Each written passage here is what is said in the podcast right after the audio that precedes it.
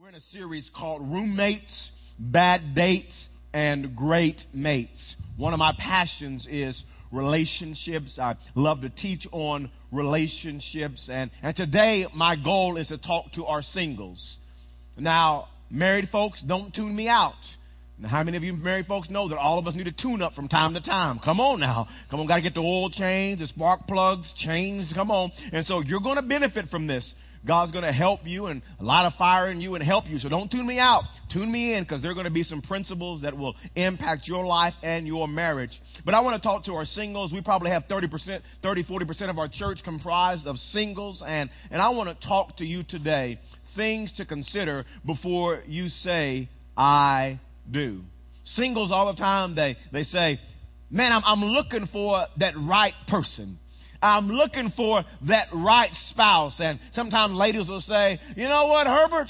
All the good men are taken. No more good men left. Men will say, Pastor, I just can't find that right woman. I just can't find the right woman.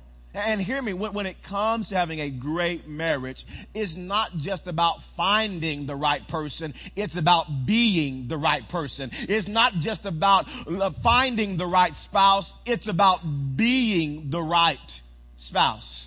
Did you realize in America, in every single state in America, that it's more difficult to get a driver's license than it is to get a marriage license? I mean, you want to learn how to drive? You want to drive? Oh, yeah, we're going to make sure you pass the test. You know how to parallel park. We want to make sure you understand the road signs. We want to make sure that you understand what that red light means, that yellow light means, and that, and that green light. I still don't know what the yellow light means. I go. I mean, just go fast, quick. I guess it's it means.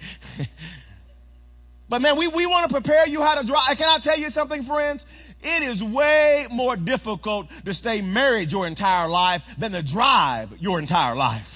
And yet we prepare you more for driving an automobile than we do for this thing called a holy matrimony. And what I want to do today, singles, is I want to help prepare you. I, I want to give you some things to consider before you say, I do. If you have your bulletin, fill in the blank. Take some notes here. It will tremendously help your life out. Number one is this in your bulletin notes Am I emotionally prepared? Am I emotionally ready to enter this marriage relationship? How many of you realize that there are some people that are just immature and they are not emotionally ready to get married? How many of you are dating somebody like that? Just wink at me. Just Yeah, I see, yeah. Not yeah. They're just immature. Grown and immature. And you got to be emotionally prepared for this thing called marriage. Paul talks about folks who are still immature and they're grown. He says in 1 Corinthians 13 and verse number 11, When I was a child, I talked like a child. I fought like a child. I reasoned like a child. When I became a man, I put childish ways behind me. You see, there's got to be a time in your life when you realize I'm an adult and I've got to mature and I got to put the childish ways behind me. And there are some people, they're 40 years old and they're still immature. How many know what I'm talking about? 40 and immature. I mean, I'm 40, I'm a man.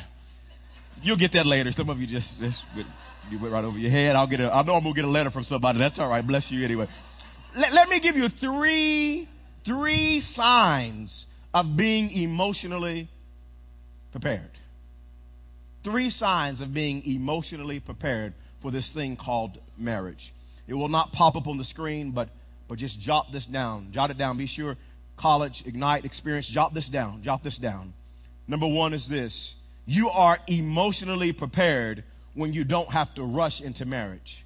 When you don't have to rush into marriage. Understand something about marriage. You don't just try marriage. You, you don't check it out to see if it's for you. There's no money back guarantee. I mean, you don't check it out for 90 days and if you don't like it, you return it.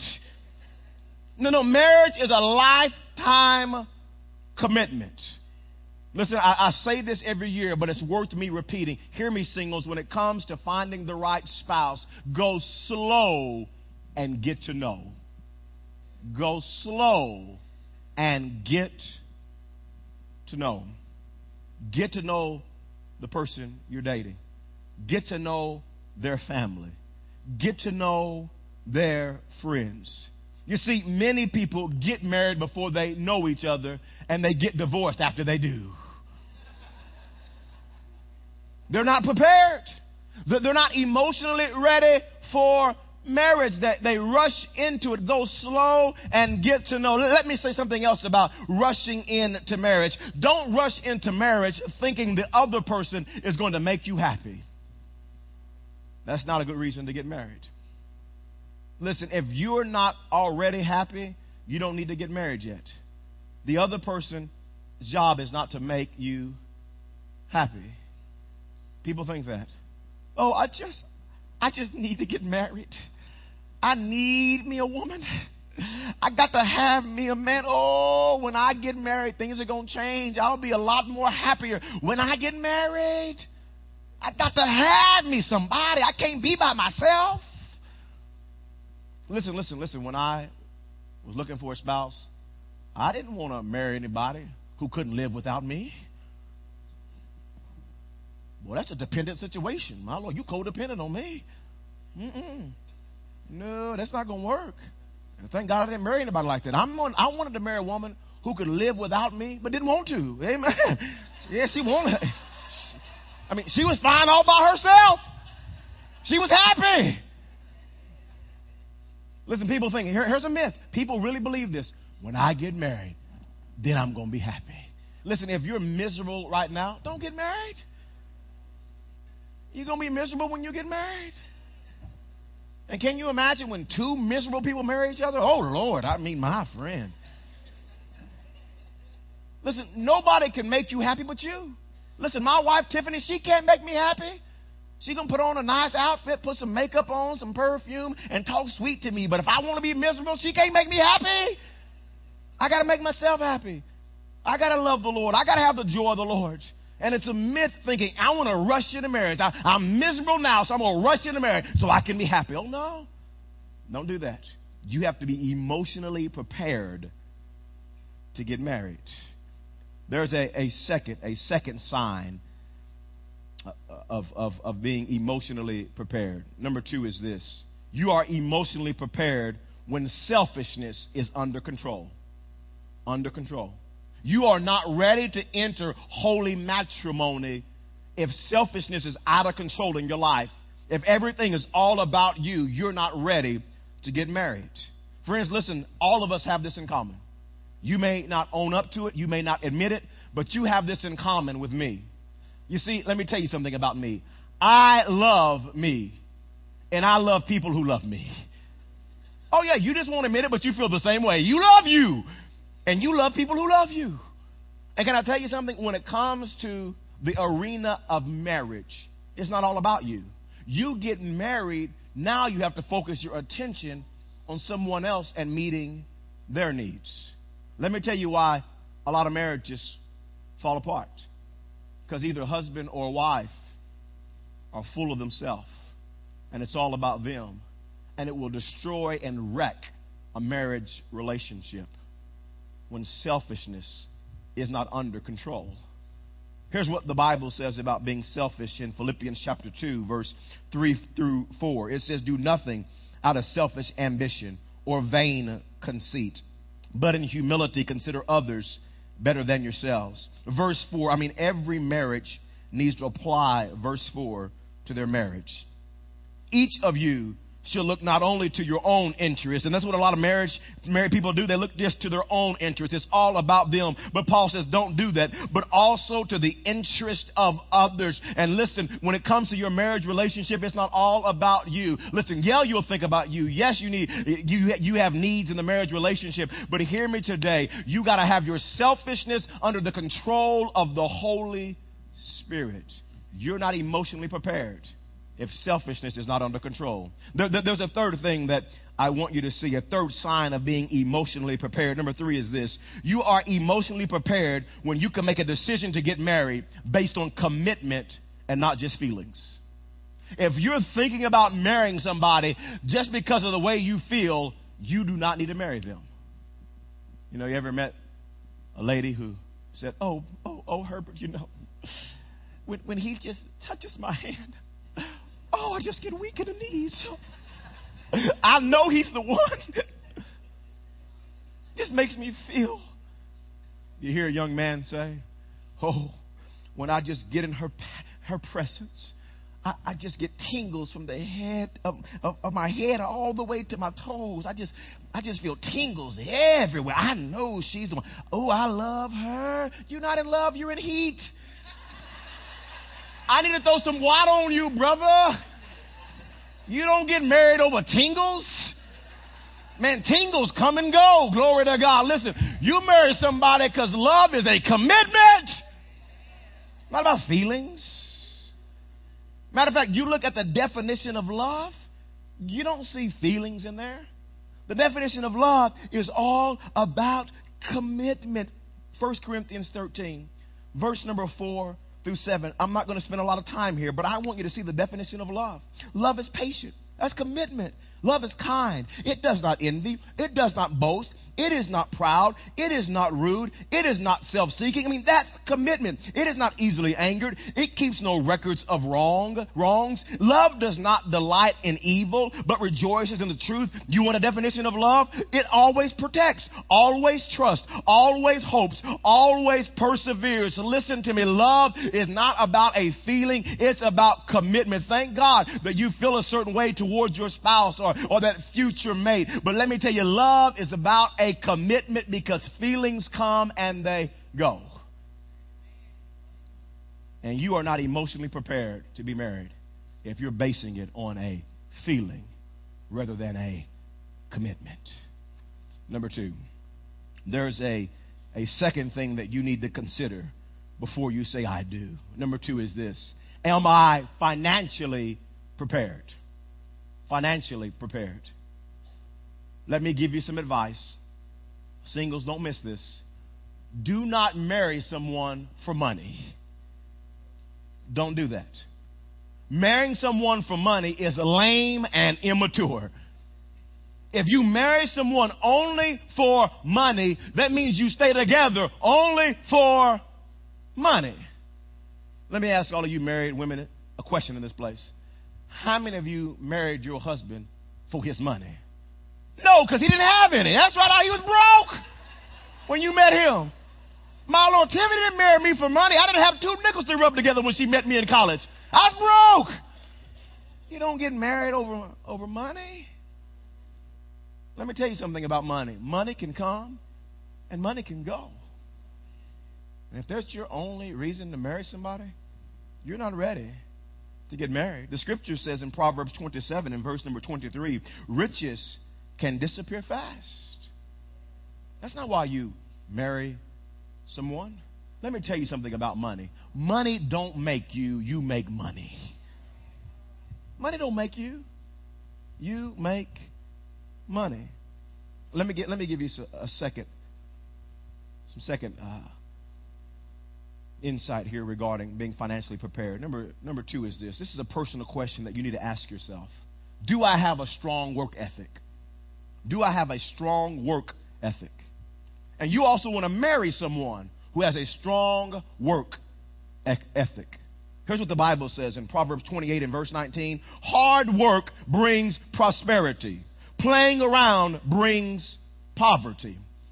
You want to marry somebody that will work hard. Ladies, marry a man who's a provider. Men, listen, when you're looking for a, a, lady, marry a lady who's a, who's a hard worker. I thank God for my wife. When we got married, man, we worked hard. She, she worked hard. She was working and she was going to school uh, full time as well. And, and she's still working hard today. The lady just had four babies in four and a half years. Thank you, Jesus. He's working. Amen. Work it, Tiffany. Work it. Marry somebody who is a hard worker, a strong work ethic. There's a, a third insight I want you to see to being financially prepared. Here's another question you need to ask yourself Do I honor God with my money by tithing and living within my means? If you're not doing that, you're not prepared financially to be married. Am I tithing? Am I putting God first And, and, and, am I living within my means? What you don't want to do is enter a marriage relationship and God's not first and you're ending, ending up living under a curse. And then second of all, you're not living within your means. You're not honoring God by living within your means. You see, it's not about how much somebody makes because there are some people who make a lot of money and they're still broke because they don't manage their money well. So you don't marry somebody based on how much they make. You want to look for somebody who is honoring God, putting God first by returning the tithe, and then they manage what they make well. They live within their means. Are you financially prepared for marriage? There's a third thing that you need to consider before you say I do. Number three is this Am I morally prepared? Morally prepared.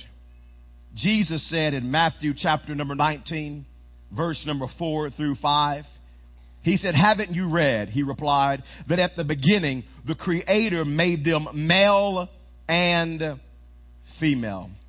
Please understand that marriage is between a man and a woman.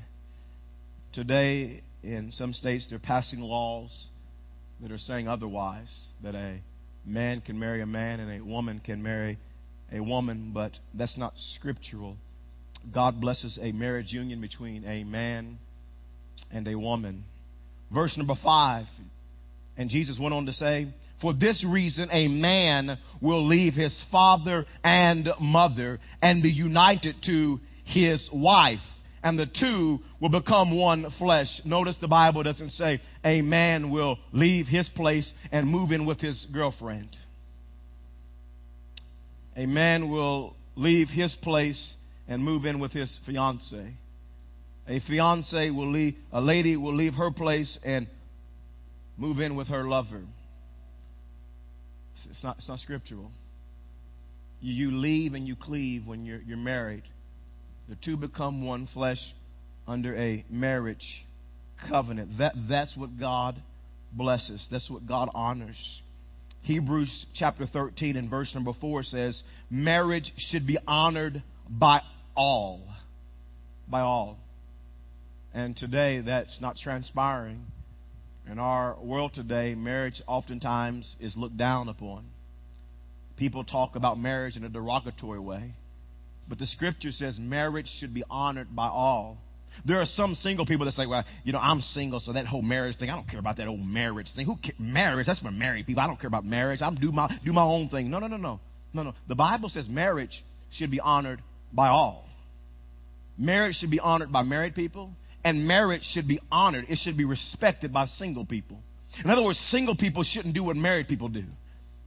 That, that they should honor marriage. They should respect. There are some activities that only belong in the marriage union. Marriage should be honored by all, and the marriage bed kept pure.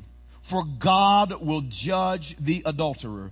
That's someone who is married and they're engaging in sexual activity outside of their marriage. Scripture says God will judge that. And the sexual, sexually immoral. That is those who are not married and they're engaging, engaging in sexual activity. The scripture says God will, will judge that. I want you to hear the heart of God. I want you to hear my heart today as well. When God says no, when God says don't, when God says thou shalt not, when God says wait, He's not trying to be a joy killer, a thrill killer. He's not trying to keep you from having fun and pleasure. When God says wait and no, He does it for two reasons. He does it to protect you, and He does it to provide for you. God has your best interest in mind. He wants to protect you and provide for you. You see, God wants to protect you from unwanted pregnancies. He wants to protect you from sexual disease. He wants to protect you from sinning against your body. He wants to protect you from God's judgment, which the Bible talks about in Hebrews 13 and verse number 4. He wants to protect you from hindering your relationship with God. He, he wants to protect you from comparison with other people. God wants to protect you from guilt and shame. He, he wants to protect you from the heartache and the pain that comes from being sexually active outside of the marriage relationship. And I know what that pain and heartache's like because I didn't honor God when I was in high school, and I was disobedient to God and His will. And I know what it is to have heartache and pain from engaging in activity before marriage. And God wants to protect you from that. Not only does God say wait, does God say no, does God say don't, does God say hold on to protect you, but He does it to provide for you. Can I tell you, God wants to provide His best for you. But when you take matters in your own hands, you decide you're going to live together, you're going to sleep around together before marriage, you, you, you don't get God's you don't get God's best. God wants to, to provide a clear conscience for you. It's a great thing when you can have a clear conscience and not live a life full of guilt and full of shame, full of condemnation. God, God wants you to enter your, enter your marriage relationship with a special union. Can I tell you, it's special. It's special when a man saves himself and a woman saves themselves for holy matrimony. And they engage in sexual activity the day of their marriage. That's special, folks. God honors that. I, I wish I would have saved myself. My wife saved herself for marriage. And I wish I would have saved myself for a, our marriage relationship because God honors that. He, he blesses that. Not only does God want to provide that for you, but He also wants to provide emotional stability. He wants you to be emotional stable, emotionally stable. And you know this as well as I do. If you've blown it, if you messed around with this person and messed around with that person and messed around with this person and messed around with this person and, and you've given your heart away to that person, you've given away a piece of your heart to this person, you give away a piece of your heart to that person, let me tell you, emotionally, you're going to be a train wreck. Why they hurt me? I thought they said they loved me. I gave myself to them. And before you can enter a marriage relationship, you got to have a lot of healing. The Lord has to work in your heart a lot because you get emotionally unstable when you just give yourself away to everybody because God never designed you to do that. You know else what God wants to provide for you? God wants to provide His blessing upon your life. There's nothing like living with God's blessing. There's nothing like living with God's favor upon your life. And when you do things God's way, you live with His blessing. He provides His favor upon your life and upon your marriage union. Hear me today, singles. Listen to me. Listen to me. Don't miss this. Here's what you have to do, singles. You have to set boundaries. Set boundaries in your life. Set boundaries from God's word. Some of you are here and you say, Pastor, I've blown it. I'm like you. I've messed up. I've blown it. What do I do? Here's what you do you repent. That means turn away from what you're doing. Some of you in this place, you got to quit engaging in sex outside of marriage. Some of you in this place, you got to make a tough decision and you got to move out. You're living together. You're not honoring God because you want God's blessings. You got to repent. You got to ask God for forgiveness. Thank God that He's a God of a second chance. I'm a living witness to that. And here's what you do you set boundaries. And then once you set the boundary, you move as far away from the boundary as possible. Let me tell you what a lot of Christians do. They set up moral boundaries in their life, and then they get as close as they can to the boundary. Then they have a weak moment, whoop, and they fall right over. No, no, no, no, no, no. You want to set a boundary and you want to get as far away from it as possible. So when you have a weak moment, you got to have 25 steps to even fall over the edge. Let me tell you something about morality and, and honoring God. It's called the law, write this down, the law of progression. The law of progression. I want to teach this to you today. The law of progression. Here's what this law says The more you do, the more you want to do. The further you go, the harder it is to remain pure. The further you go, the more it takes to satisfy you. The law of progression. Hebrews chapter 3 and verse number 13 says, But encourage one another daily, as long as it is called today, so that none of you may be hardened. Notice that hardened by sin's deceitfulness. That's what sin does. It's very deceitful and it will harden your heart. And here's what happens to people they, they, they have a boundary set and then they compromise. They'll compromise and their heart gets a little harder. And the more you do, the more you want to do. And you go a little bit further and your heart's a little harder because sin is so deceitful. And you go a little bit further because your heart gets a little bit harder. And the more you do, the more it takes to satisfy you. The law of progression. And then here you are at the very boundary that you set up. and then you start justifying it. Your heart is hard. And you start saying things like, Well, Lord, you know my heart. Lord, you know we love each other. Lord, you know we're going to get married one day. Lord, you know you're a God of love and a God of grace. And you end up crossing the line because you got too close to the boundary. Because of the law of progression. The more you do, the more you want to do. Set a boundary and stay far away from it. Let me tell you something about temptation, friends. Let me tell you something about temptation. If you don't tame temptation and sexual sin before you get married, it'll show up in your marriage and wreak havoc once you are married. Here's what people think people think, well, when I get married, then I won't have these sensual problems in my life. And here's the real truth if you have a lust problem before you get married, you're going to have a lust problem after you're married. If you have a pornography problem before you get married, you're going to have a pornography problem after you get married. Marriage does not take away your sensual problems. And some of you in here, you could testify to that. You could say, Amen, preacher, but you don't want to because you're going, Oh, me, preacher. Listen, you got to be morally pure before you enter the marriage relationship so that you can have God's best and live under God's blessing. Point number four there's a, a fourth thing to consider before you say, I do. Number four is this Am I spiritually prepared? Am I spiritually prepared? And the Bible clearly says that a Christian, a follower of Christ, should only marry another Christian. Here's what the scripture says in 2 Corinthians chapter 6 and verse 14. Do not be yoked together with unbelievers. For what do righteousness and wickedness have in common? Let me tell you what happens to so many followers of Christ. You can see it over in Revelations chapter 3 and verse 15 and 16. I've seen this happen time and time again. College Ignite, I've seen, I've seen this happen Ignite, folks, time and time again. Revelation 3 and verse 15 and 16. I know your deeds, that you are neither cold nor hot. I wish you were either one or the other. So because you are lukewarm, neither cold nor hot. I've seen people who love the Lord. Back when I was in college, after college, when I traveled full time, the six years of pastoring this church, I've seen it time and time again. Single people who love the Lord, they start getting lukewarm. They start compromising. They start letting down their standards. And their heart starts drifting away from God. Some of you married folks are there today. You're right there as well. You're not praying like you should. You're not reading God's word like you should. You're not in church like you should be. And you found that your heart has drifted far away from God. You're making bad decisions.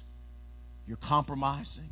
And I've seen, I've seen this happen, I mean, time and time again with singles. A single person drifts away from God, they, they become lukewarm, and then they meet somebody that they're compatible with. They meet somebody that they like, and they fall in love. And they get married to somebody who's not a believer, who doesn't really share their same values. But they're so caught up because they're away from God and they're, uh, they're far from God that they're not even thinking about God's standards and what God says. And then they get married. Three or four years later, they, they have a baby. And all of a sudden, the believer says, I want to get back in church. I want to raise my family in church. And the non believer says, Well, I'm not really. I mean, you met me, married me like this. Why? And now there is strife in their marriage union. Hear me today, singles. You got to be on fire for God. If you're going to meet somebody that's on fire for God, you yourself need to be on fire for Jesus Christ.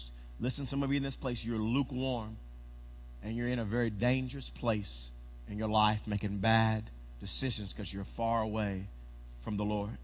Let me give you one more law before I close. Jot this down. This is very important, very important. Jot down this law. It's the law of attraction. The law of attraction. And here's simply what this law says you attract who you are, not what you want. Hear me. You attract who you are, not what you want. You see, if you want to marry somebody and attract somebody that's on fire for God, that's sold out to Jesus Christ, that's living by biblical principles, you yourself have to be on fire for God and living for God because you attract who you are, not what you want. I'll meet a lady sometime and she'll say something similar to this. You know what, Pastor? All the men I keep meeting, all of them that are attracted to me, just a bunch of nasty men. I just keep meeting all these nasty men. Why do I keep meeting all these nasty men, Pastor? Well, do you want me to answer that? Pastor, I, I, don't know what the deal is. I, I keep attracting all these loser women. All these loser women keep keep getting drawn to me. All these loser women. I don't know why these loser women want me. Well, just maybe. Hello? You attract who you are, not what you want. The reason that I married my wife, she's a gorgeous woman, but I didn't marry for that. Beauty's fleeting. You know, I married my wife. You know the thing that attracts me to her, even today, more than anything else? She loves God. She's sold out to God. She's committed to God you know what? My wife married me. She married me because because of my good looks. I'm just playing, folks. That, that's, a, that's, a, that's a joke. But, but you know why she married me? Because I love God. I was committed to Jesus Christ. Our very first date, my wife said she knew she was going to marry me.